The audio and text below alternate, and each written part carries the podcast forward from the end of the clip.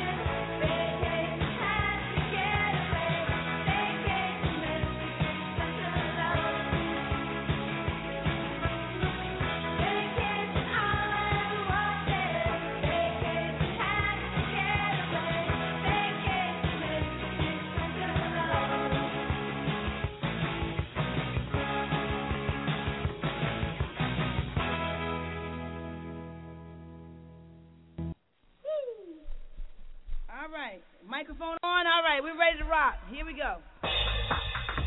This show is sponsored by CoventryCreations.com. You're listening to Keep It Magic Radio. Radio, radio, radio. Are you ready to make some magic? Jacki and Storm are putting the pieces together for you. Find out what planets are changing the game and how to harness that energy. Get the latest metaphysical perspective on hot topics. Learn how to make magic work for you Nothing is too hot or personal for Jacki and Storm to handle. Visit our website weekly for articles, updates, and the latest information to transform your life at www.keepitmagic.com. Now here is Jacki Smith and Storm Cestavani. Good afternoon, everybody, and welcome back to Keep It Magic. It is June the 4th, 2013. I'm Storm Cestavani. Um, this is our summer season of Keep It Magic. Of course, I'm here with Jacki Smith, and I just want to let everybody know that there's seven episodes left. Only seven episodes left of season two of Keep It Magic. So you're going to want to hang in there. And the cool thing is, is that the next two months, June and July, you're going to kind of get a feeling of what season three is going to be kind of all about because Jacki and I are going to do a little bit of really cool stuff here through um, uh, the rest of uh, season two that you're going to really, really enjoy, and it's going to be really hard hitting, and it's going to be amazing, and you're going to want to download it onto your iPods and you know just listen over and over and over and over and over again. Cruise on over to www.coventrycreations.com, which is the sponsor of this show. Also, you can reach Jacki off the air and schedule a consultation with her on CoventryCreations.com. And just a little bit of note, all of you send me your email. My email box is full. Now, just because Jacki owns her but a little old business doesn't mean that y'all can't email her. So write her ass. hey, hey, hey, I thought I was getting away with something. and of course, you know, you can reach me at www.stormcestavani.com. That's www.stormcestavani.com. Um, Jacki, how has your two weeks off been? Um, I don't know how to behave right now, to be honest with you. I was like, oh yeah, radio show. Um, how do we do that? It's just like quick life happens so fast around here. Yeah. So fast. Yeah, they're saying in the chat room that it just feels like season two just started. Oh yeah, it does. And well, there's that whole, whole stupid thing. The older you get, the faster the time goes. Blah blah blah. Yeah. But um, two weeks off. Th- that two weeks off was perfect because you know it's just I'm in. A, I think I'm in a like five week shitstorm cycle. Yeah. So um, I had a couple more of those. It's okay. It's all good. It's all good. Well, um, Kabbalistically, we're in the in the book of Bamidbar now, which is Numbers, um, which has to do with the process. So um, basically, what you're going to be seeing for the next um, few weeks um, uh, is a lot of process-oriented stuff. So all of the things that you need to work on are going to come to the surface um, and uh, then you'll really see them once we move into into um, uh, Devarim or Deuteronomy, um, and then you know you do Teshuvah again. So it's all a cyclical process. It's it's it's pretty interesting. Well, that's you know my blog today um, on the Ask Jacki site that I, I put up on Facebook too is um, I just kind of did a candle burning diary, which mm-hmm. cracked me up. I think I'm going to do more of those. Just the effects of different candles as I use them. Yeah and I've been using the uncrossing candle for a while, knowing that I've got a lot of bad habits that I'm breaking um, right now. Uh, going into new. So it's interesting that we're in the middle of the process because that's what I'm doing right now, um, clearing the decks on on some bad habits, whether they're personal or business or whatever. And and it's just funny how um, they'll present themselves. I, I find that when you're ready, these bad habits or fears or whatever present themselves in new and interesting ways. And and when you're ready for me, you, you can get around them a little bit easier. So yeah. But that uncrossing candle has been pretty amazing because it helps you when you're going through something like the process or or or getting rid of a bad habit or fears whatever it helps it come up so you can face it mm-hmm. but then sometimes what we do is we like oh my god that's my fear and then that's our new identify identity. We self-identify with that. Yeah. Saying, well, you know, I I had a spider come down when I was eating my porridge, and so I can never eat porridge. And and you didn't know you had that fear until you go until you look into it, and now you're afraid of spiders too. What the uncrossing candle says does is it helps you then lift away, push away, release. So now you don't have to be afraid of spiders or porridge.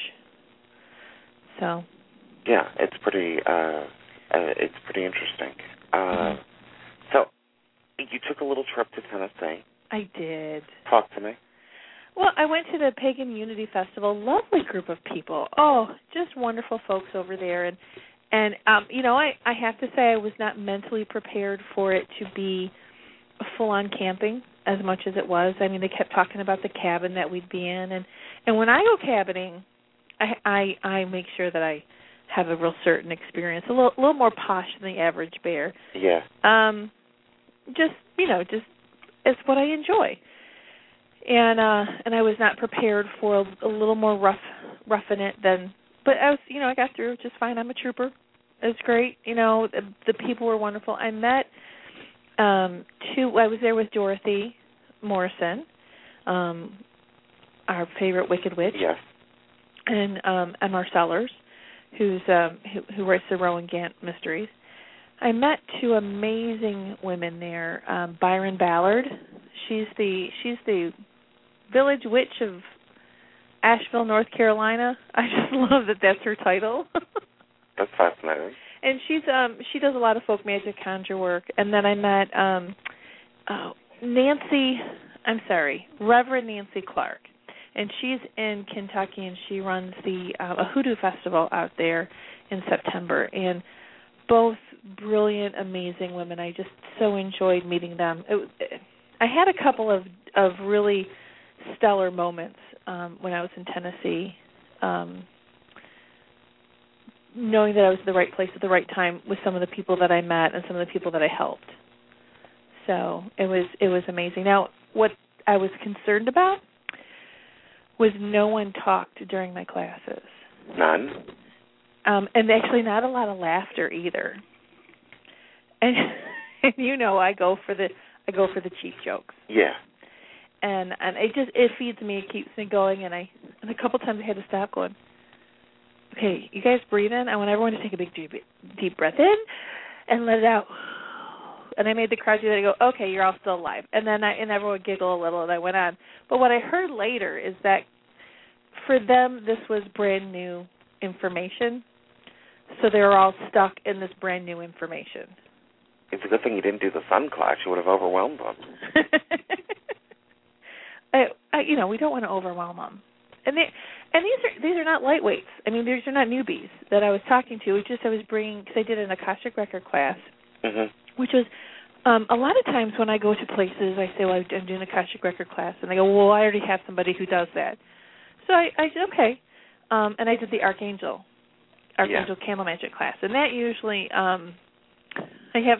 You, well, we've had this discussion. I have to be careful how many times I use the angelic names. Yeah.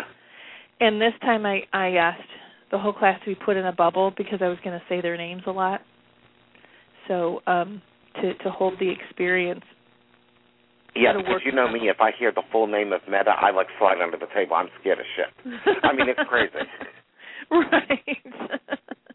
now we we have I have a different relationship with him about that. I've already we've already have an agreement because I I teach this. Um that I I let him know when I'm going to start teaching. I would still only say Meta. I am not going to bring the, the whole uh, beings of uh, Dodger Stadium down upon me. Hell no. Well, i- i- but like I said, it's it's um when I'm teaching. Yeah. I oh and here's here's a really cool thing is I'm prepping for the class, and I'm on the on the flight, and it was a really really rough flight. Um, I, I've never I've never experienced a pilot who is heavy on the brakes Yeah. while flying. Just Oh my God. so, and I sat down and I first got in, and I sat down, and I'm usually pretty good about scoping out um whether there's a baby on the plane, and I do a little, you know, a little little love to the baby to make sure they're all comfortable. Well, the baby on the plane was right behind my seat, and the baby on my on the plane was not happy, and we had not even taxied. Oh my God.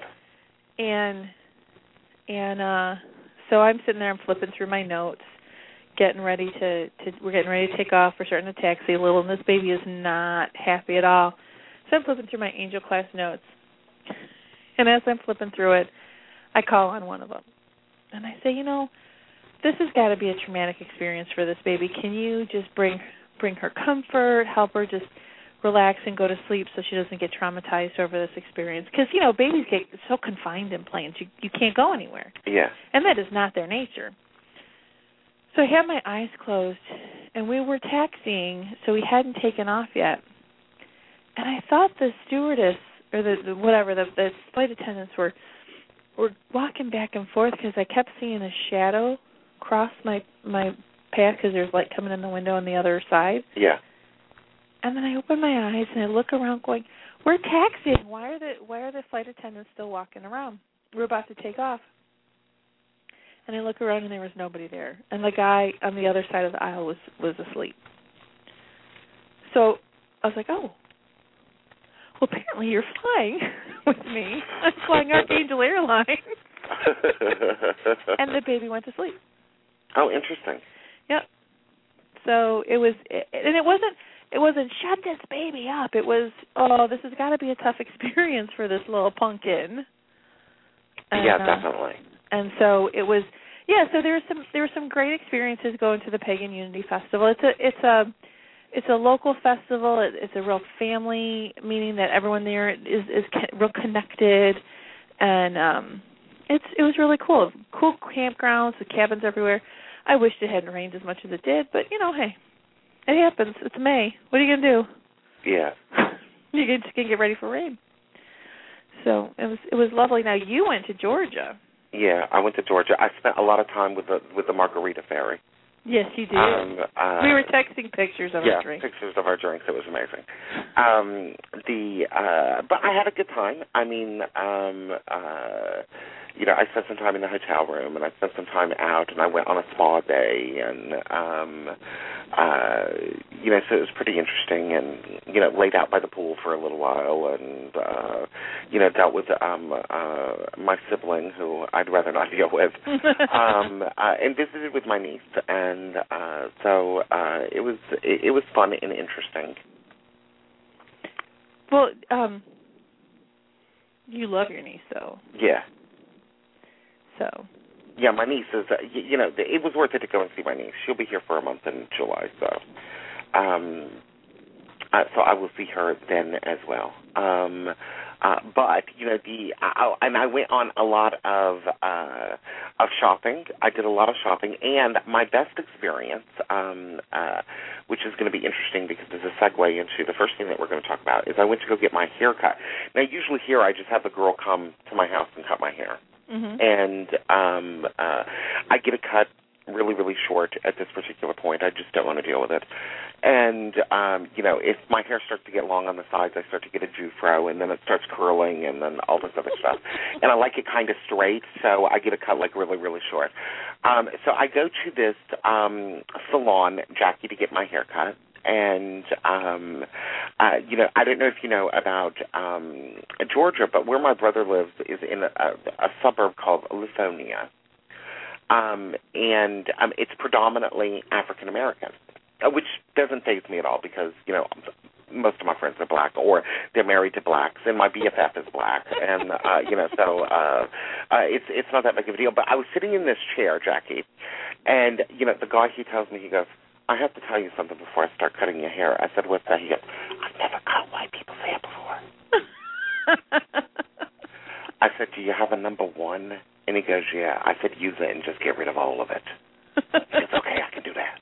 You know, so it was uh it, it, it was pretty interesting and uh you know, I have um uh uh you, you know, there's certain parts of my hair, Jacki, that's fine and other parts that's you know a little bit thicker.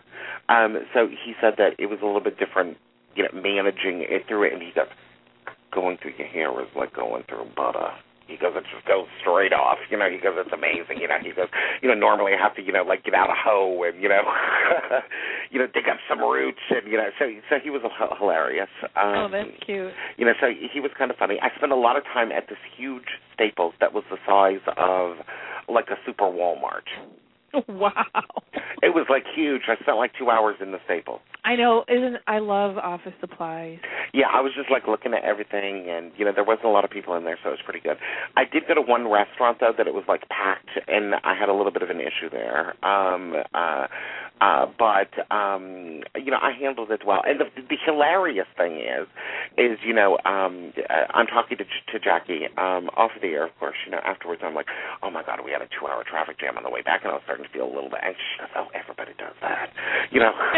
So everybody panics a little in a two-hour traffic jam. Please, yeah, you got to pee. You got to get out of the car. You're feeling claustrophobic. You want to kill somebody. And more, you know, and and when I got into a real big tra- traffic jam during the days when I smoked, there's been times when I had a cigarette and no way to light it. Oh my god! In a traffic jam, and I'm like looking around, sticking my head out the window, see if I can see anyone else smoking. I'm ready to put that sucker in park and run over. Go, can I have a light? oh my god, that is hilarious. Oh my god. yeah, that's pure torture because my um, you know, my light, my the, the lighter in the car wasn't working, and um, and I was working with some notorious lighter thieves. Uh, well, you know what I notice now with all these people that don't smoke? Why the heck do they all have about seventy lighters in their purse? Well, I know why I have lighters in my purse, and it makes sense. Yeah. To have lighters in my purse because I need them for candles. Yeah. But my thought is immediately when they have 70 lighters in their purse, what the hell are you smoking? You know the, uh, uh you know. So it is, it, it is rather fascinating. Um, Jacki, there was an interesting thing this weekend. You know, um, uh, that kind of blew up uh, the other day, um, which is uh, General Mills, who makes the cereal Cheerios. Um, uh, received a bit of backlash um, in the comment section on YouTube um, in which, in their new ad, it features a white mother, a black father, and an interracial child. Scandalous. I know. I know. I saw that one. Oh my God, she's so damn cute. Yeah, I know. Ridiculously she, she, yeah, ridiculously. Um, and you know that's what Mariah Carey looked like when she was little. oh, I'm sure. You know the, you know with that little hair and all this other stuff. You know, um, uh, what I find very, very. So I went and I actually looked at the comments. They've been disabled now, but I went and looked at the comments, and I was really, really shocked at the idea that that heavy amount of racism exists in 2013. Mhm. But remember, you know, we live in a different. You and I and and maybe some of our listeners live live in more um cityfied areas or a little more I don't know it, it, it just I've gotten to know that yes racism still is alive and well in different parts of the country and yeah. we forget that we forget that there's people who still ride around with Confederate flags on their cars. Yeah, yeah, so. you know, and and I can see in some places, you know, that there's still um pockets of areas in um in the country mm-hmm. in which that there's you know very very few um African American people. Um and of course you know when you see one it's a little bit shocking you know what I mean? But um uh and I can understand people's knee jerk hesitancy in regards to it because you know a, a lot of times people don't know how to approach them and it's a little bit awkward and you know is their culture the same? You know you, you know you just think all of these these crazy things in your head and you, you do it really in regards to you, you know that there's a, a little bit of an unconscious, I think, kind of um, uh, you know, regardless of what race you are. Okay, when you're dealing with other individuals that may be a little bit different, there's always that kind of low level hum of how do I act appropriately around this individual. Um, so it's it's there regardless. Um, I, I tell you what I did the last time somebody um talked to me about the complexities of being in an interracial marriage. They were a little drunk yeah. And my husband and I were at an, at an event, and they were talking all about that, and they're going, "Well, you know," I looked at them and I said, "What are you talking about?" He goes, "Well, you know, because you're an interracial couple." And I go, "What are you talking about?" And they go, "Well, because you know, your husband's black and you're white." And I go, "I'm not white." and I just walked away, and it just just because well, it was hilarious. Your husband is whiter than you are. oh, no, no, no. There's nobody whiter than me. Come on. I go, I go white. Madonna go, and the Queen. You know. yeah. I uh I freckle, and then I have big white spots between my freckles. So, um. Anyway, I just my husband looked at me, shook his head, was like, "Yeah, there you go again." Then again, I I live with a man who doesn't give his name. So yeah, Phoenix. oh yeah, he no no he will be at a social event and he'll introduce himself and or people introduce themselves to him and they'll go, oh, "It's nice to meet you," and then walk away and they're like, "Well, what's your name?" He goes, "Oh, that's not important." Oh, that that is hilarious. Tony and I are so similar; it's crazy and scary sometimes. Um, uh, but you know, I was I was looking at this, and General Mills has basically said that they will not pull the commercial at all. Thank and in fact, that there's rumors now that they're now going to make a gay Cheerios commercial. Um, uh, well, that would that would be lovely. That would be lovely if they did. Um, gay parents. Um, I, a few, you know, like J.C. Penney has done some some same sex um, parents. I'm really excited to see that. So. Well, it, it, there's two things that I think that are going on. Is is I think that one is still, you know, showing that in certain sectors of the country, for example, they did a poll after this um, uh, after this commercial aired and stuff like that, and 47% of Republicans still think that um, uh, interracial marriage should be illegal. Well, okay, I want to I want to talk about this for a second.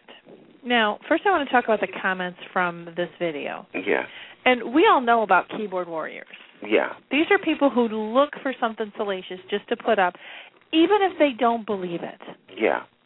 just to see what kind of what kind of fury they can create. So that's what I saw in some of those comments, like going, "This is some of the stupidest stuff. This is like you, you're just pulling stuff right out of, um, you know, busing situations from the '60s. I mean, this is dumb." And then, and then watching that whole thing, and, and even if they really did believe that, it's such a small cross section who decided to comment. Mm-hmm. Um, you know, someone like me is just going to look at it and go, "Oh, that's so cute," and move on. Yeah. Someone like you is going to go, "Oh, good for them," and move on. And then, and then there's a few haters out there that are going to say stuff, and then the rest of us come and beat them up. Um, with love, with love, I tell you. Yes. And so I, I just don't think that there's that many people who still feel that way. And then, but this poll, and they're saying that 47% of Republicans still think interracial marriage should be illegal. I kind of call maybe it's because I'm I live in Detroit, but I kind of call BS on that. Mhm. I don't I don't believe that because I have people from all over the country that I talk to. Maybe 47% of the Republicans in the South Yeah. um, because interracial marriage is just so prevalent and everywhere, no matter where you go. I I, I always get surprised, like, wow, there's a lot of us around here. And my husband looks at me like I'm nuts when I notice these things. But, um, I you know, it's such a. I don't think we need to get all worked up that it's that everybody feels this way. No, it does. It it it does smack of of just the insanity that's still out there. Um. Anyway, I just I don't know. What do you- well, do you think I, there's still a I agree with you a lot in regards to the keyboard warriors. I think that there's a lot of keyboard warriors um, that just, you know, like to go after anything that they possibly can. You know, Mhm. if they see um, uh, anything that they can make a comment on, you know, that you know that they whether they believe it or not, that they definitely you know, do their digital smackdown. But um, uh, I found I found that percentage relatively large. But then, Jacki, when you look at it, ten years ago um, in a national Gallup poll, um, 56% um, of Americans felt that gay marriage should never happen. Now, just 10 years later, 52% believe that it should. So that there is a differencing in regards to um, slow value changes in regards to certain um, elements.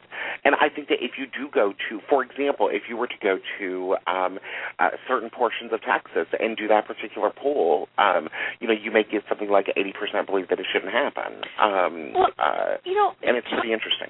talking about it is huge, and people stepping up and saying, "I don't have a problem with this," is huge.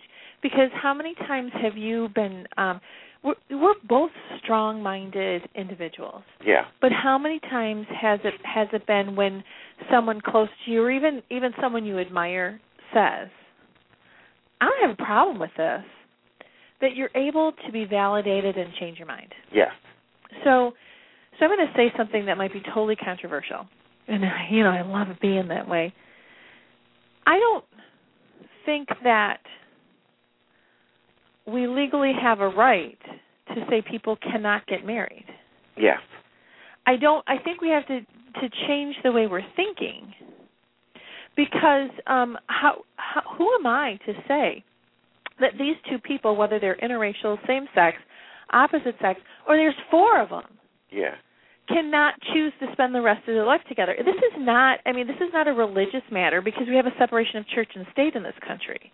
And we have um, the right of personal freedoms in this country. As long as these are all consenting adults over the age of 18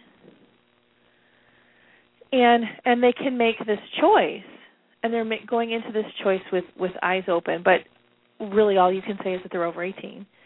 Um that that this is this is a ridiculous argument, and because it's it's all it all it is marriage. I mean, I could. Do you know that I could marry two people? I don't, I'm not a licensed minister. I could sign a marriage license anywhere in the country, make up some number for a minister and put it on there. Yeah. And the only time it's ever looked at legally is if those two people want to get a divorce. yeah. That's it. That's it. And then, so what happens is that a marriage certificate going somewhere, um, you take it to a bank. You take it so you can you you don't even take a marriage certificate to a bank. You just say that you're married. Yeah. And So all that is is a right to let people know that that you have joined your lives together. The only people that really care is the IRS. The I, right, and then but then as far as a, like a polygamous type of marriage, a, a plural marriage, and you know, listen, I I Tax all of them bitches. husbands. Tax them all if they want to be married. Tax them all. right, right. Listen, if I could have two husbands, I might rock. Anyway, um, because I'm equality right here. So now, um, the thing is, is that is that you know who's terrified of that? Social Security. Yeah. Because then it, it's like like if there's a man, he has two stay-at-home wives, and he he's paying into Social Security, and then he dies, and his wives get get the get the check. They just have to do two sets of paperwork to split it. But what's the difference between that and then the surviving children who would get that Social Security check? And let's face it, it's not a lot. Yeah. And I know I'm looking at it in a very simplistic way, and I know there's other legal ramifications, but really, it's rights of survivorship. That's it. I mean, I could I could have a girlfriend, and we can decide that we're going to spend the rest of our lives together. We can be both be on bank accounts.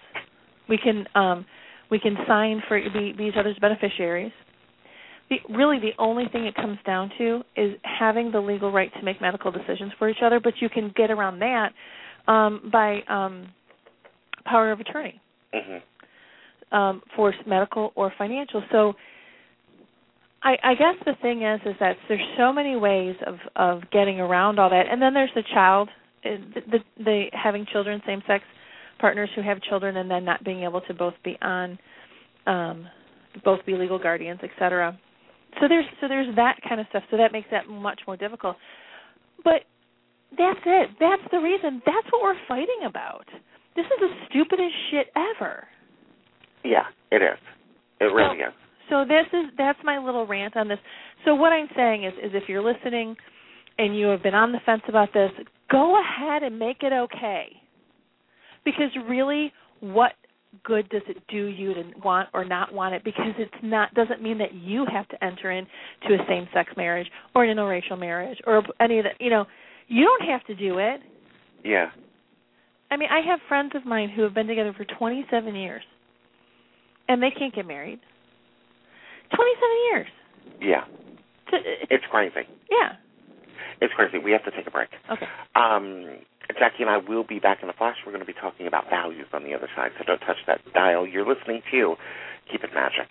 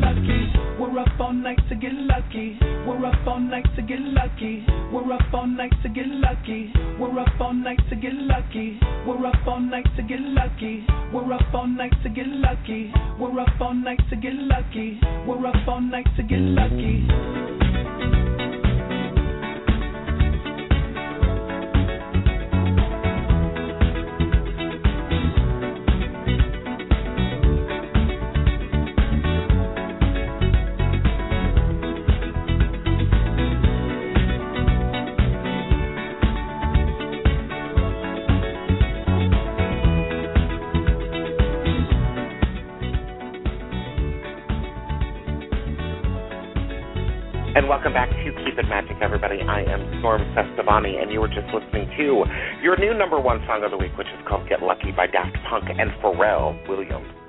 Pharrell, yeah. A little bit of Pharrell there. I'm grooving on that one. Cruise on over to, I thought you would like that song.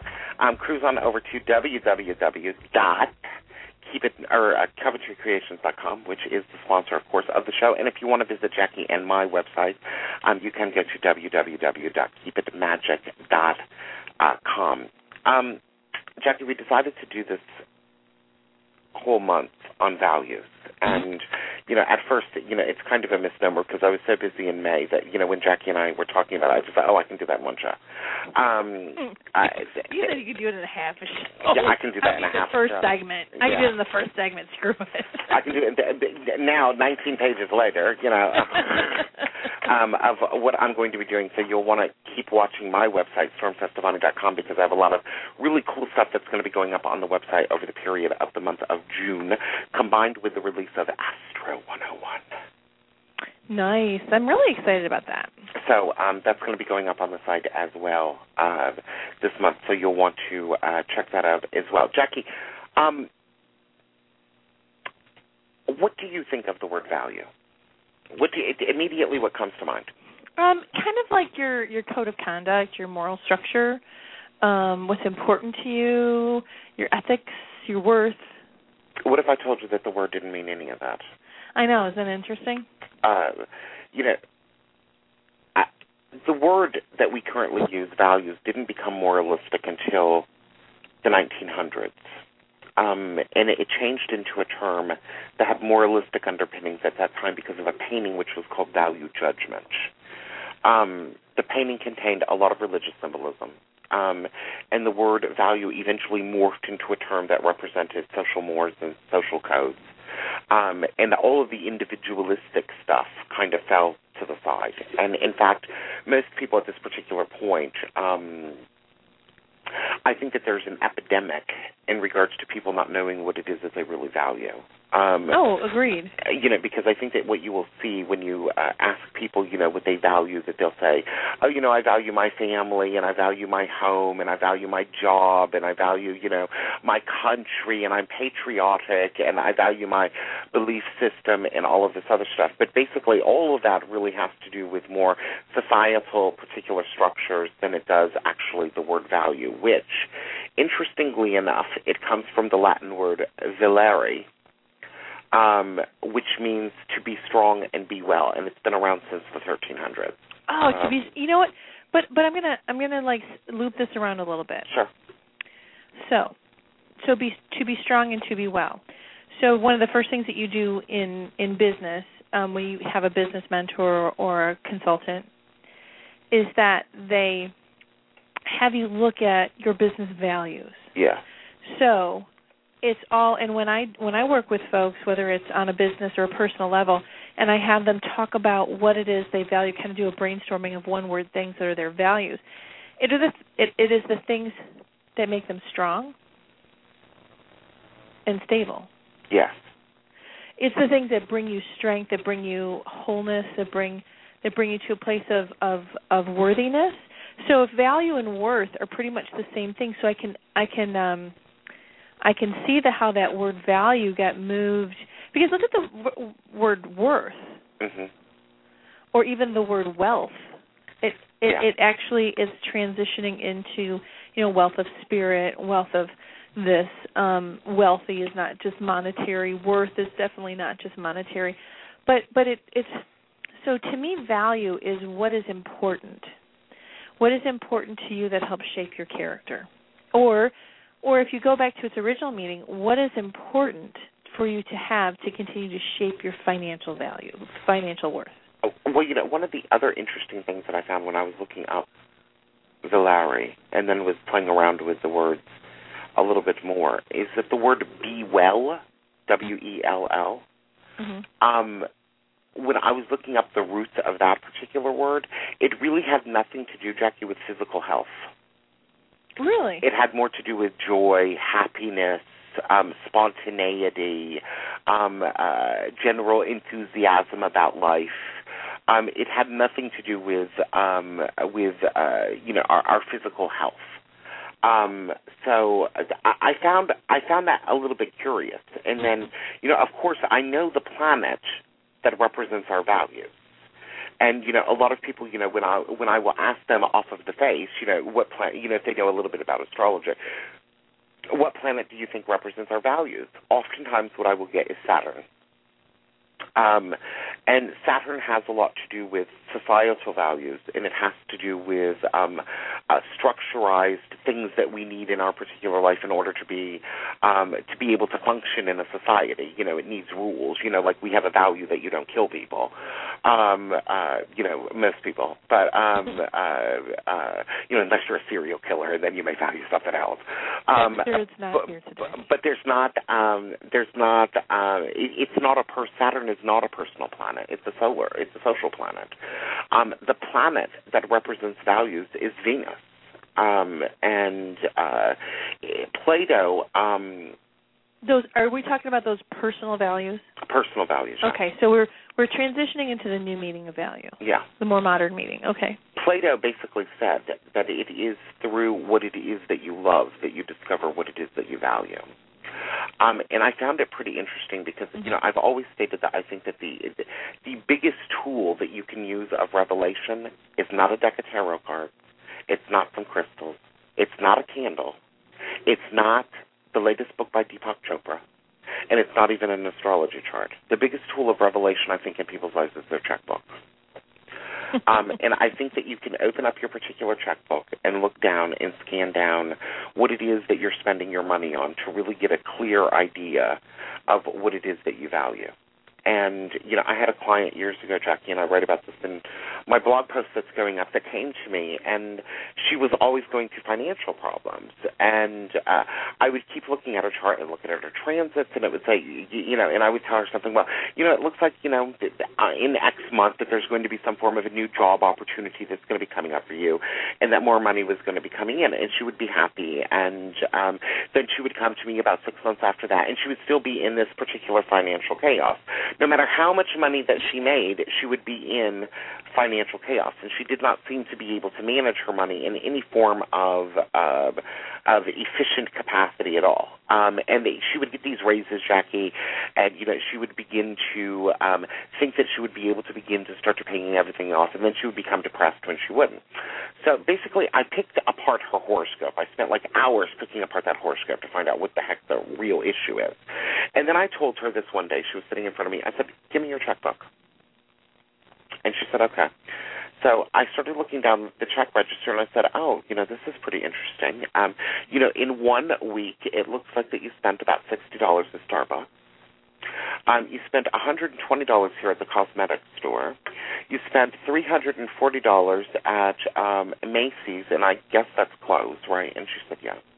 Um, and I was going down this particular list, and I said, well, it looks as though to me that what you value at the moment, more so than financial security, is that you value personal adornment. You value uh, having little pleasures in your life. And I said, and here is the thing, is that there's nothing wrong with that if that's what it is that you value in your particular life, that there's not anything wrong with that. I said, but at the same time, you can't have your cake and eat it too. Um, so as long as you're going to value these things, don't complain about the particular bills that are uh, flowing out of your house, um, and just accept that that's just the way that it's going to be, and that you're going to constantly run a little bit into debt until your particular values change in regards to this issue. And I think that a lot of people don't understand that values, like anything else, Jacki, are transient. They change over time. Oh, absolutely, they do. Yeah. And, and what you value in regards to uh, when you start a business may be different than what you value when you're in the business for 10 years um, or 20 years or 25 years or um, that's that's uh, hilarious. I was just talking about that. But yeah, um, uh, and you know things things are definitely going to uh, to change over time, and uh, I think it's pretty interesting because the planet that I think that we are there's two planets in the horoscope that I think that, that we are very disconnected from. One of them is Venus, and the other is Mars. And even though that religious standards um, have kind of shifted significantly in the last 100 years, um, I think that Venus, who was an erotic goddess, um, uh, and had to do with a lot with self pleasure, um, has kind of been shoved into the shadow. And you know, basically, what has evolved, Jacki, is our cultural obsession with accumulating wealth and possessions. Well, um, okay, so keep going because I have some thoughts on that. and you know, one of the things I think, you know, first of all, we all have a Venus in our chart, so that there is some form of an erotic component.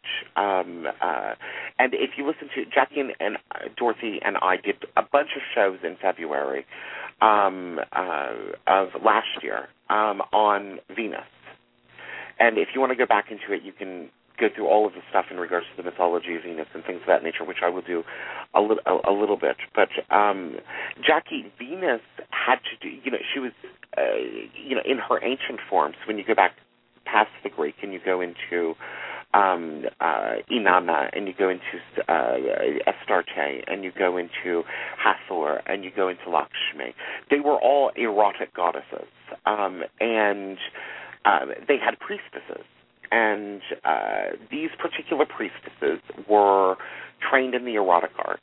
Um, uh, but eroticism uh, in this particular day and age is grossly misunderstood, and instead of uh, it, uh, you know, it being, you know, now we think of eroticism as, you know, getting off. Um, uh, but you know, a temple prostitute 3,000, 4,000 years ago. There was an actual purpose for her, um, and sexual engagement was a rite of passage for masculine development. Now, uh, you know, a feminist will see masculine development and you know immediately start freaking out, you know, and uh, start thinking that that means male. No, it does not mean male. There is a side of the female that is masculine development as well. And in order to open up those particular processes, Jacki, um, for a woman or for a man, okay, in order for her to reach her son, um, in order for a man to reach his son, he has to go through certain things, or a certain path, or certain trials, and uh, and things of that nature. And the interesting thing about these these priestesses is that first of all, she was never forced into anything. She got to choose the dude she wanted to do it with. And she was uh, she refused to be bound by conventional life and her body was her own and that she could do anything with it that she liked. Um, and I think that there's kind of a disconnect when we look at these particular old images, and you know, we immediately want to shape it into something that's um, uh, completely distorted from what it was, and you know, we turn it into um, the Marquis de Sade and a huge orgy. But uh, uh, but you know, really, what it is is that by understanding and going through a particular process of experiencing eroticism or sex or beginning to relate to another individual, it is through that other, Jacki, through it is that we love that we begin to be able to identify who it is that we really are. One little other bit that I want to do, and then I'll let you let you go on, is that Aphrodite in mythology was according to Graves, who is like the official, you know, record keeper of mythology, um, was golden and gold. Okay, the symbol for gold is ruled by the sun. So she was a solar goddess. She wasn't a lunar goddess. And solar means self development. Lunar means self protective. Um, so basically, with with Aphrodite, what it is that you have is that you have the purpose for relationship, the purpose for values, the purpose for you getting in touch with this particular goddess really has to do more with the activation of that sun and becoming authentic on your own. And um, I think that that is it, it is really interesting. And I think that when you when you disconnect from Venus, okay, it's not pretty, Jacki um, at all. It's not real pretty. Uh, you see it in sex scandals. You see it in preachersonrentboy.com. Uh, you know, um, uh, I think that there is an enormous amount of uh, circumstances that happen. Um, if you're disconnected from Venus and Venus is not working properly in your horoscope, which Jacki and I will be going into all that next week, so hold on to your horses. Um, she leads to a loss of self worth. She leads to a loss of joy and pleasure, and more importantly, you lose your self confidence. And I think that if a lot of people want to get those back, that they need to really get to the particular roots of um, uh, of Venus, because otherwise you're looking around for financial security, you're looking around for um, uh, uh, judicial vindication. Um, and vindictive is a powerful Venusian word. Um, obsession with our bodies, looks, and even a repudiation of anything that the collective views as beautiful. So if you see people that are running around, Jacki, and they say, "Oh, you know, I don't, I don't really like to wear makeup, and I don't like to do anything. You know, I don't want to wear any perfume, and you know, my my natural body odor is supposed to be erotic on its own." Just thinking you had disconnection from Venus. That's all I got to say. now, you said something is that through through understanding what we love, we find what we value, or Mhm. something like that. hmm And and looking at, you know, you say that our values is ruled ruled by Venus, and I can absolutely see that because what we find brings us beauty, what we find brings us that that love, whether it's the passion or that that really whatever. It doesn't have to be passion. It can be that gentle thing that just makes us feel complete and and that self esteem. Absolutely, that's how that's how we find our values and and you know it that it's easy to get disconnected from that in this society.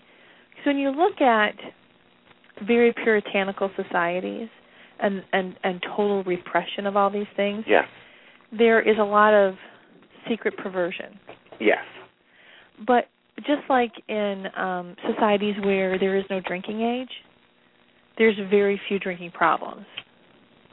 So whatever becomes taboo, um, then then you know then that other side of the self takes over and wants to um, needs needs to address that. It it, it it it can get completely out of balance. I agree. I mean, if you take a look at it, and it, it's very, very shocking to me when I see it, and I laugh each time. I, I and I probably write a lot of checks because of my laughing. But, um, uh, Jacki, when I see, you know, all, all of these particular Republican sex scandals, if you notice, you know, the Democrats they'll have a sex scandal, and it has to do with, uh, you know, somebody having an orgasm on somebody's dr- dress or somebody showing their penis on Twitter. When the Republicans have their sex scandals, it's usually involving somebody of their same sex. it's just amazing to me, you know, the uh, uh, uh, the level of that. But that is also disconnection from Venus in many ways. You know that they're so disconnected from that level of eroticism that she's going to come up out of the shadow, and she's she was a goddess of possession. You know, she would throw you into an erotic fury, and the next thing that you know, you're obsessed with some you know 19 year old boy and spending you know five thousand dollars a month at rentboy.com. So so let's look at you know why do we need to know what we value? Why why are we disconnected from those values?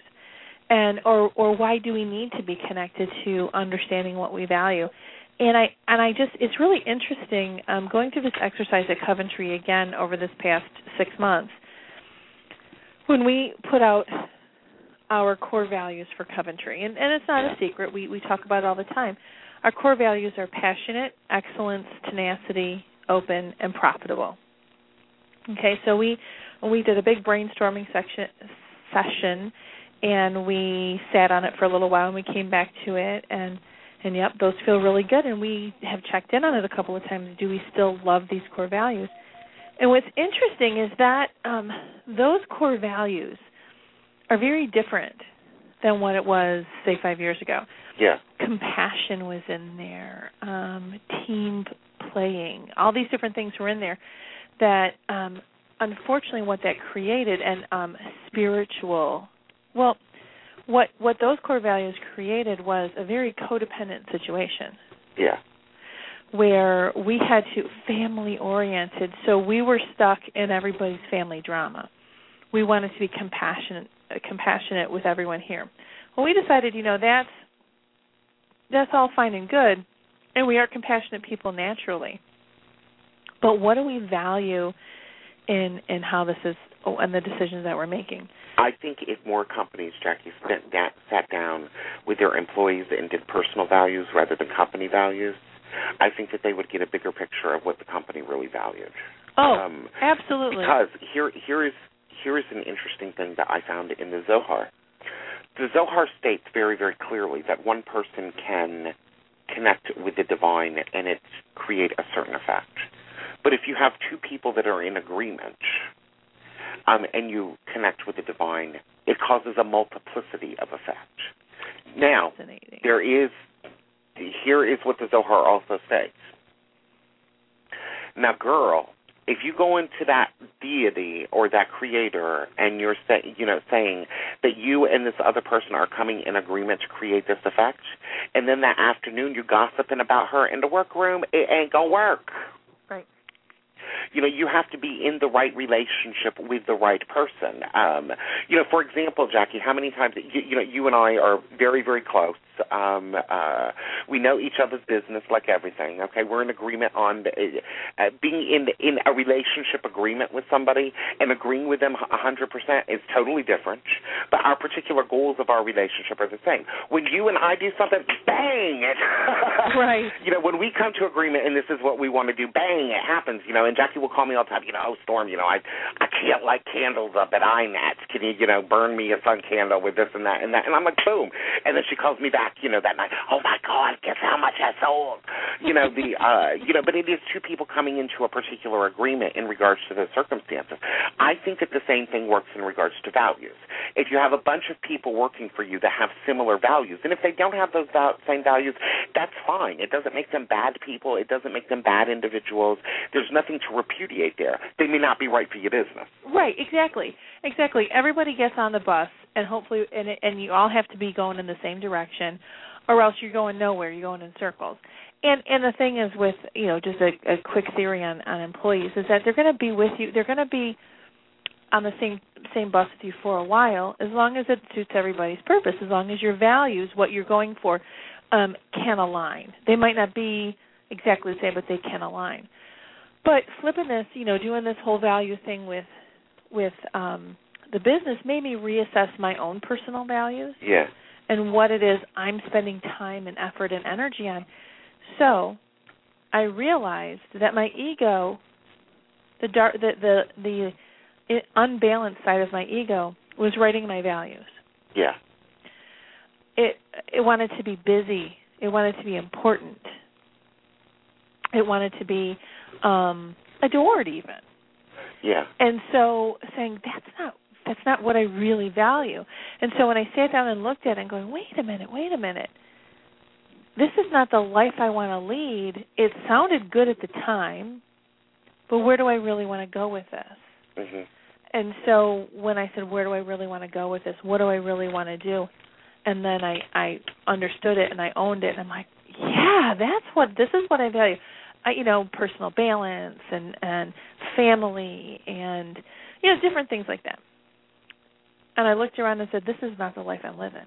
I, I I would I would agree with you. I mean, two two years ago, I remember Jacki calling you almost in tears because my therapist was telling me, um, uh, you know, t- to write out a list of ten things that I particularly value, and you know how difficult that was for me. And the reason being is because what had been pounded into my head from birth until 40 was basically that everybody else's values mattered more than mine did.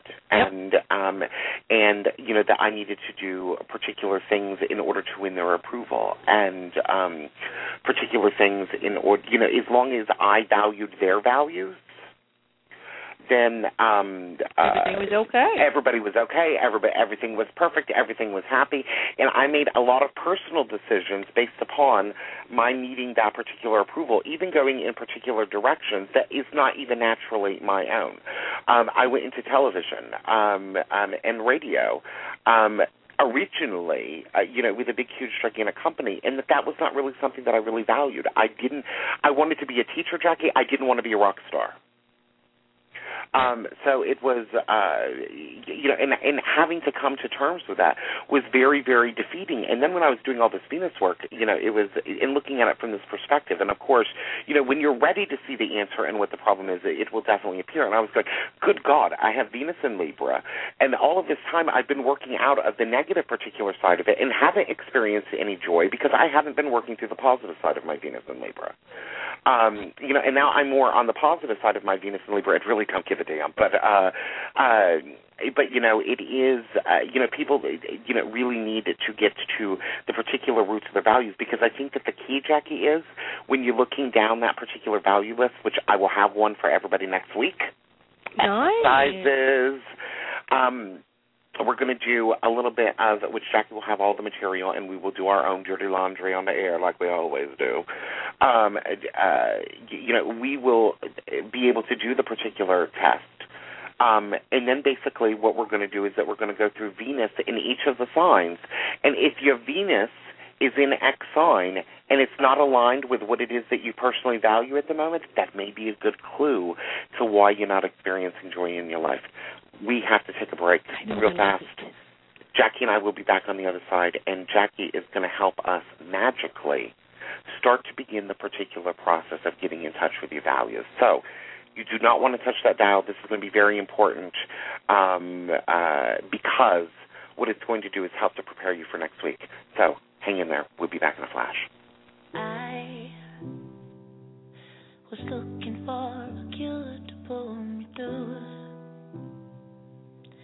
Tried to decide which medicine to use. And every bottle had your name on the label. Doctor said you keep me stable. So now I'm taking three a day to help me smile. They said I should wait and try for a while. So I've been ignoring small print on the back of my prescription.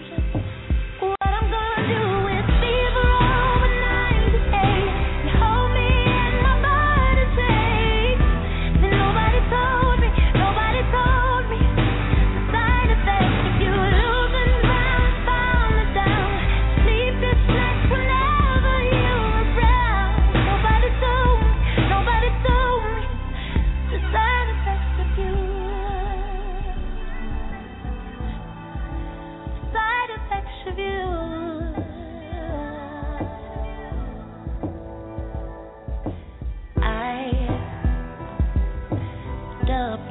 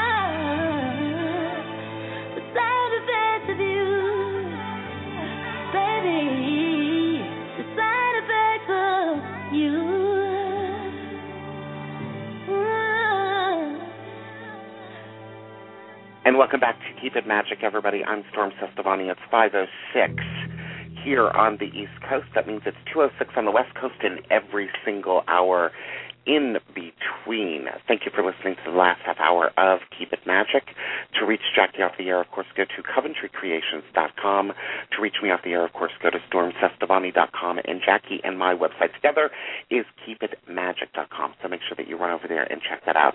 If you have a problem, regardless what that, of what that problem is in your life, whether it's career, romance, money, finances, even your values, cruise on over to www.coventrycreations.com. We definitely have a candle for that. Um, Jacki, I want to do something a little bit different. Um, rather than us just, you know, blowing our whole wad here on the air right now, um, uh, as we oft do. Um, uh, Sounds so dirty. You know, Okay. I kind of want to do a little magical foreplay. Right. Um, what I want to focus on for the rest of the show, Jacki, is helping to get people malleable um, in regards to um, looking at um, their particular values and beginning to get opened up um, in order to see things in kind of a clear sort of way. Because we're going to help them next week, of course, with Venus in their signs, and then we're going to do, you know, those outside forces that may influence us, called Venus and aspect to other planets. Um, um, Ooh, in the third deep week, with yeah, that. we're we're we're, we're going to get way deep. Plus, we're going to talk about the second house. So, um, uh, it's it's going to be interesting. By the way, Jacki and I both have Scorpio on the second house cusp, so it's really you know, it's a tragedy for us. But um, really, this yeah. is fascinating. How Um, much we have in common. Yeah, so uh, so basically, it is uh, going to be really it, it's going to be an interesting ride. If you do want to get a copy of your horoscope and you don't have one, in order to follow along with the show, let me just help you out here. Cruise on over to my website, stormcestavani.com. At the top of it, the webpage in the in the menu bar, there's going to be a word that says astrology. Click on astrology, and then there's a little sub menu that says free astrology chart. Click on that fill out the form. You'll get a copy of your chart printed out. It'll tell you where all the positions of your pl- of your planets are. So that'll help you next week once we start doing a lot of the really really hard work. Next week is going to be very very difficult. Um, it's going to be transformative. It's going to be awe inspiring, and it's going to knock your socks off. So make sure that you listen to next week's show. Jacki, how do we open up to this? To get malleable to what your to get opened What your up values to, are. to what to what people's values are, so that they're able to see things um, in a different way, and and possibly be able to clear out some of that collective stuff, so that they're starting to look at their values, not their mother's values and their grandmother's values and the president's values, and you know the values of the planets, and you know you know what Gaia might value, Right. um, uh, you know their own personal real values. And I had a different idea about this um yesterday, Mhm. I, earlier this week, or well, that was yesterday. And then you and I talked, and I completely changed my game after we talked. Understanding that values are ruled by Venus, who is akin to Aphrodite, Mhm. and we have an Aphrodite candle, and we have a Lakshmi candle, and both of those are very, both of those goddesses are very connected. I didn't realize how connected or how like each other that they are um, concerning beauty and and wealth and and self pleasuring and um, which is interesting because Lakshmi's um, one of Lakshmi's um, dharmas is that um, it's about desires, wealth, and liberation from the cycle of Mhm. birth and death. But that's also considered a liberation from the cycle of of um, of uh, monetary needs, of physical, tangible needs. Yeah. So, and it's interesting.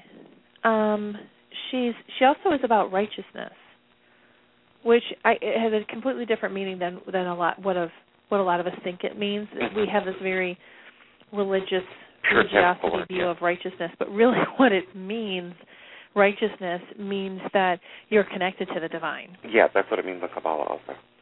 So um, it's very interesting how the, how close those two are connected. But but Aphrodite has gotten um, Aphrodite and Venus have this that energy has been turned to um, seem very negative. So I'm going to say and yes. displayed across the cover of Hustler magazine. right. So here's but Lakshmi is seen as is very holy still. yeah. So so I'm what I'm gonna do actually um, what I have set up on my desk right now to to start this process for myself again is in bring both of them. I, think Jackie that that one of the just to stop you for just a second, I think that part of the problem is is that collectively, you know, there's not the birth of Lakshmi painting in which it shows Mm-hmm. a beautiful woman on an oyster shell floating through the ocean through the ocean touching her vagina.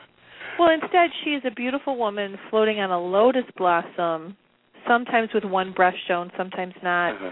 um, with four arms. Yeah. So when So she can grab more men. You know, Yeah, just saying, you know, she had a hand up than Venus, you know, because Venus could only grab two at a time. You know, Lakshmi could grab four. We need to rethink this. Right. so she's she's very so they're very so I, I I'm seeing this as you as we were talking yesterday and today um I'm seeing that these are two ends of the same energy yeah. and and they weren't two ends of the same energy before they were more enmeshed but I think we've polarized these two ideas so I would take the Lakshmi candle and the Aphrodite candle and and what how I have it set up for myself right now is on on literally on on either side of a table. And then between the two of them, I I just have an empty space. Mhm. And I'm going to fill that empty space. I'm going to so I'm bringing it together. And um and I and I think at this point I'll bring I'll literally bring those candles together. mm-hmm. Um and this is an important this is a really important process. I just want to go back to why it's important to understand your own values because when you don't understand your own values, when you're living someone else's or when you're living in the you shoulds, Yeah. you can't get any traction in your life.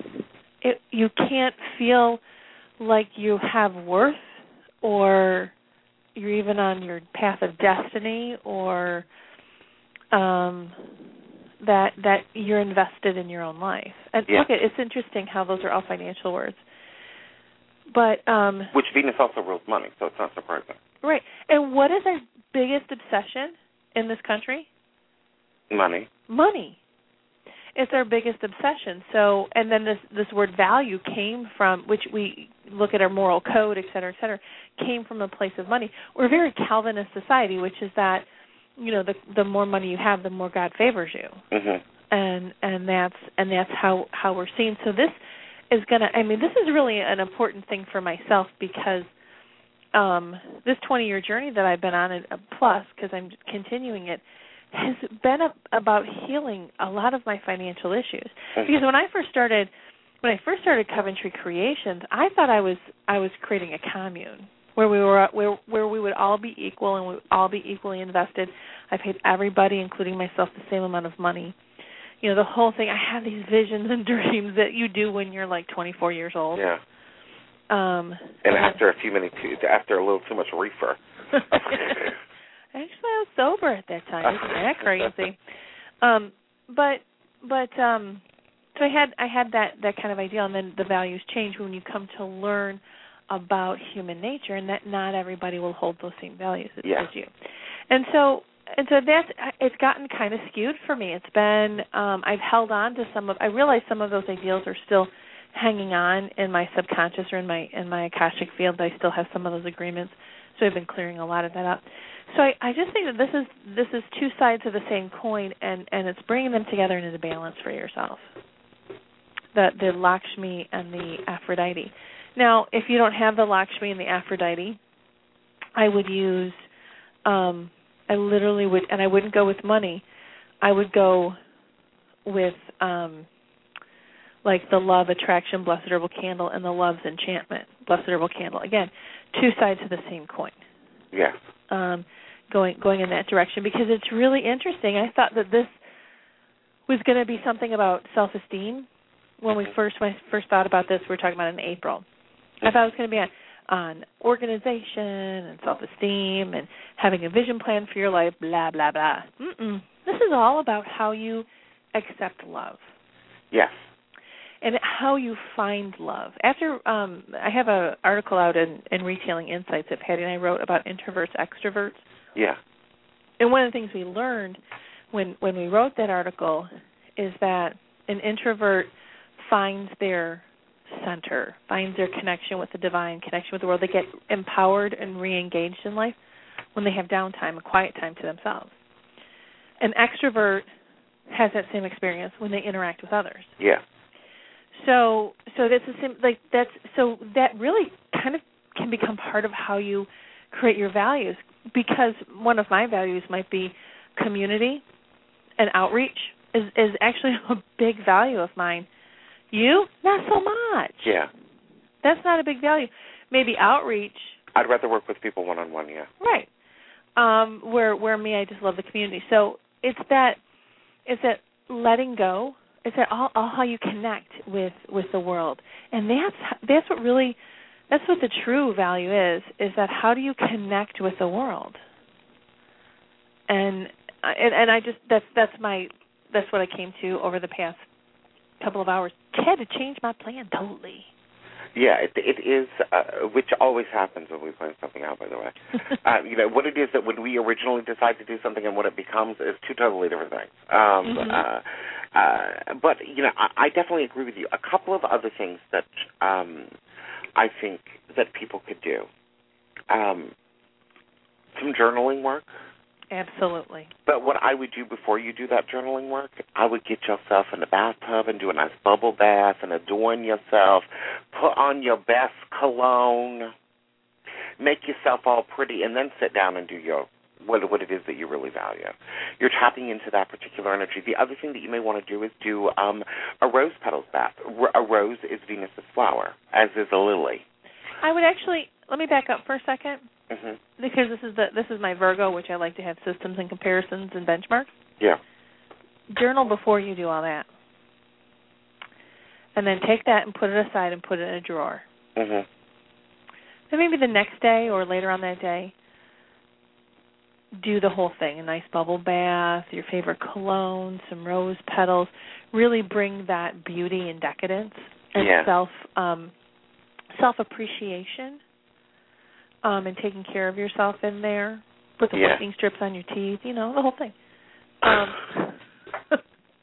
then after you're in that that um, subspace of of pleasure of um, just being relaxed, then journal again Yeah. and and give yourself a couple of keywords to journal from. Sometimes people need the keywords to journal from: value, um, worth, um, importance, precious, beauty, and journal off of those. Yeah. So, um, yep. You know, David in the chat room is saying, um, an uncrossing bath as a good start to introspective work, clearing all the stuff away before driving into the great abyss of the mind. Um, Sometimes uncrossing work is a little too much. Um, I love the idea, and I do a lot Yeah. of uncrossing work. I, I started the show talking about it. On this, I don't know if I would uncross first. Vibe, uh, take yourself to the to a different vibration before you uncross. Sometimes you need to see the prize. I think that uncrossing, if I was going to do uncrossing, Jacki, is I would recommend uncrossing next week after we go through what people's, you know, what their current values are combined with what their Venus in their chart says. Because one of the things that I have learned about astrology is astrology doesn't lie, people do. Um, uh, so you know, all, and if you have a great disconnect between what it is that you may value at the moment and where your Venus is in in, in your chart, um, you know, there may need to be some uncrossing work in regards to correcting that on the on the inner level. Well, okay, so so one of the, the reasons why I think the coverage candles work so well is that it creates a vibration for you to match. Yeah, It's kind of like a roadmap. Not just GPS that only tells you where you are in the moment, but a roadmap that says you are here and you need to go over here and here's the quick road to get there. And so you can see it and feel it. And then you can choose whether to go there or not yeah, and so sometimes when you when you're just doing that when i am doing a lot of spiritual work sometimes i have to really back off it to say where am i going with this what's my end goal because uh, it's easy to get stuck when you're letting go of a big fat fear but you don't understand to what end. You don't understand the shame meaning the the the shame meaning the disconnection from the divine. Yeah, the lost the lost potential of being connected to the divine. And so until you can see what and, and I, I do use this phrase, what would it look like if you didn't have this thing hanging on to you? yeah, And if you can never visualize that, if you can never connect to that, you can never let that go. So, well, that's why we they talk they talk about athletes visualize this, visualize you know, or or people who are losing weight visualize yourself at a different weight. And if you can never visualize yourself at a different weight or winning or whatever, the thing is, is you're not going to. yeah, Um, and and that can also be freeing too. And I don't know how. Do we have a good time? I have a few minutes left. yeah, I realized that for myself over the past something that really hit me when I was in Tennessee. So this is that was a really good trip for myself. I self-identify as a very voluptuous, curvy woman, hmm and whenever I start to visualize myself, say as size ten or twelve, which is can still considered plus size, which freaks me right out, I get panicky. I'm no longer me. yeah, And so I realized that my entire adult life, I've been, you know, size 16, 18, 20, that floating right around those three sizes. My entire adult life. And I love me. yeah, So it's totally okay for me to be these sizes and not have to um become someone else's vision of me. So so that's one of my values. I said I value my own personal process and then and then I realized I can never visualize myself there because that's not what what I value. What I value is being healthy. yes, Changed my game. All of a sudden I'm I just feel amazing. yeah, And so that's kind of that whole thing that's that that's that blend between the that Aphrodite, you know what you should do and and societal judgment that we've disconnected from the, the Venus energy, and then the Lakshmi, which is total acceptance from the divine of beauty and wealth. yeah, And it's merging them together and finding that place where I'm going, I'm exactly who I need to be.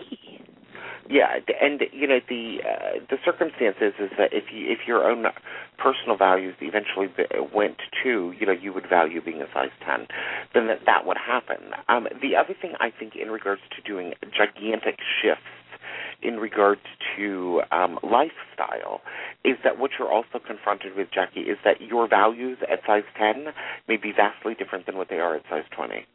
Yes. Yes. And that is a crisis. That is a huge, big, gigantic crisis because if you're a size 10, um, you know, I have a friend, Jacki, that literally went from a size 30 to a size 6. Uh-huh. At the moment that she ended up at a size 6, she ended up divorced. Mhm.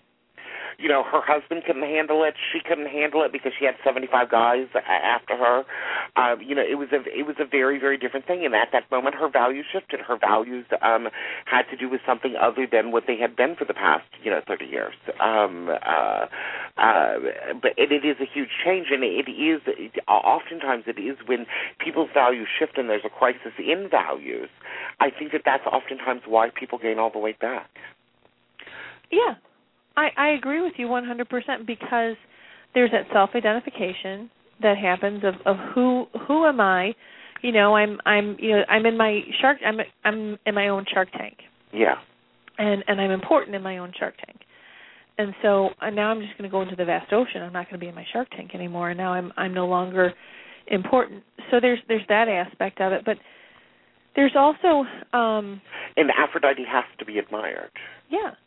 And but there's also there's also that aspect of of you know and looking at your values and and who making this big change in, in who you are. If you don't value it, um like your value you said values changing. Like let's say where I am now, yeah, I pay attention to what I eat and I, I want to make sure I'm not getting too far off the mark of, of what's healthy. And I certainly feel it when I start eating unhealthy. But all these people that are size 10, 10 and smaller, I'm watching them develop huge eating issues. Yeah. All of a sudden, they're allergic to all these foods. Yeah. All of a sudden, I mean, the smaller they get, the more allergic they are. The more um, to everything. I mean, you know, pretty soon that the only thing they can eat is cardboard. right. I can have romaine, wild field greens, and dandelions, And that's it.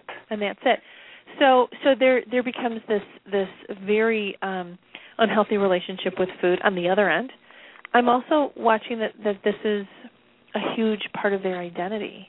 Yeah. that um I mean we all worry about how we look, et cetera, and and it's part of that it's part of the Venus. I mean because we we want to be admired, we want to look our best, we want to depending on what you know what planet Venus Venus is in for you, but um but or or the opposite, what sign? Yeah. Um but um but there's there's that when you change your identity, then maybe what you value now is the absolute opposite when you work on this big shift.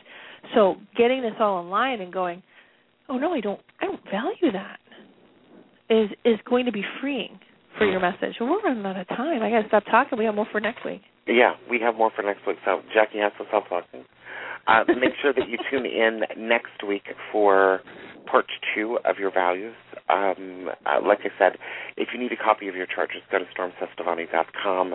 At the top bar, there's a button that says astrology. Click on that, and then there will be another one that says free astrology chart, and you get a copy of yours. Um, in the meantime, cruise on over to www.coventrycreations.com. Um, if you have a problem in your life, regardless of what that problem is, we have a candle for that. Um, so make sure that you check that out. Jacki and I will be back next week. After this week, six shows left of season two of Keep It Magic. Season three will be back in September. And in the meantime, Jacki, what do they need to do? They need to get an Aphrodite and a Lakshmi candle, and then keep it magic. Speak life, everybody. We'll see you next week.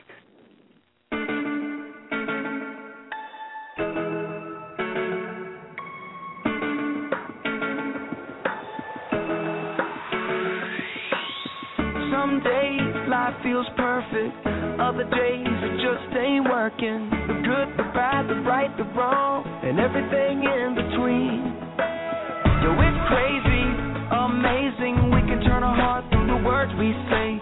Mountains crumble with every syllable. Hope can live or die. So speak speak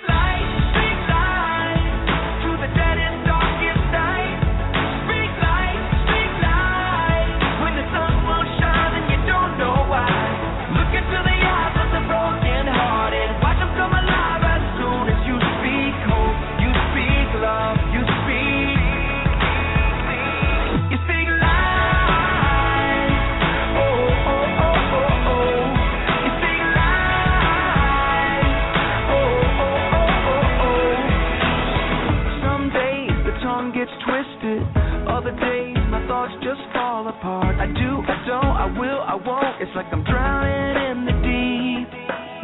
Well, it's crazy to imagine words from my lips as the arms of compassion. Mountains crumble with every syllable. Who can live or die?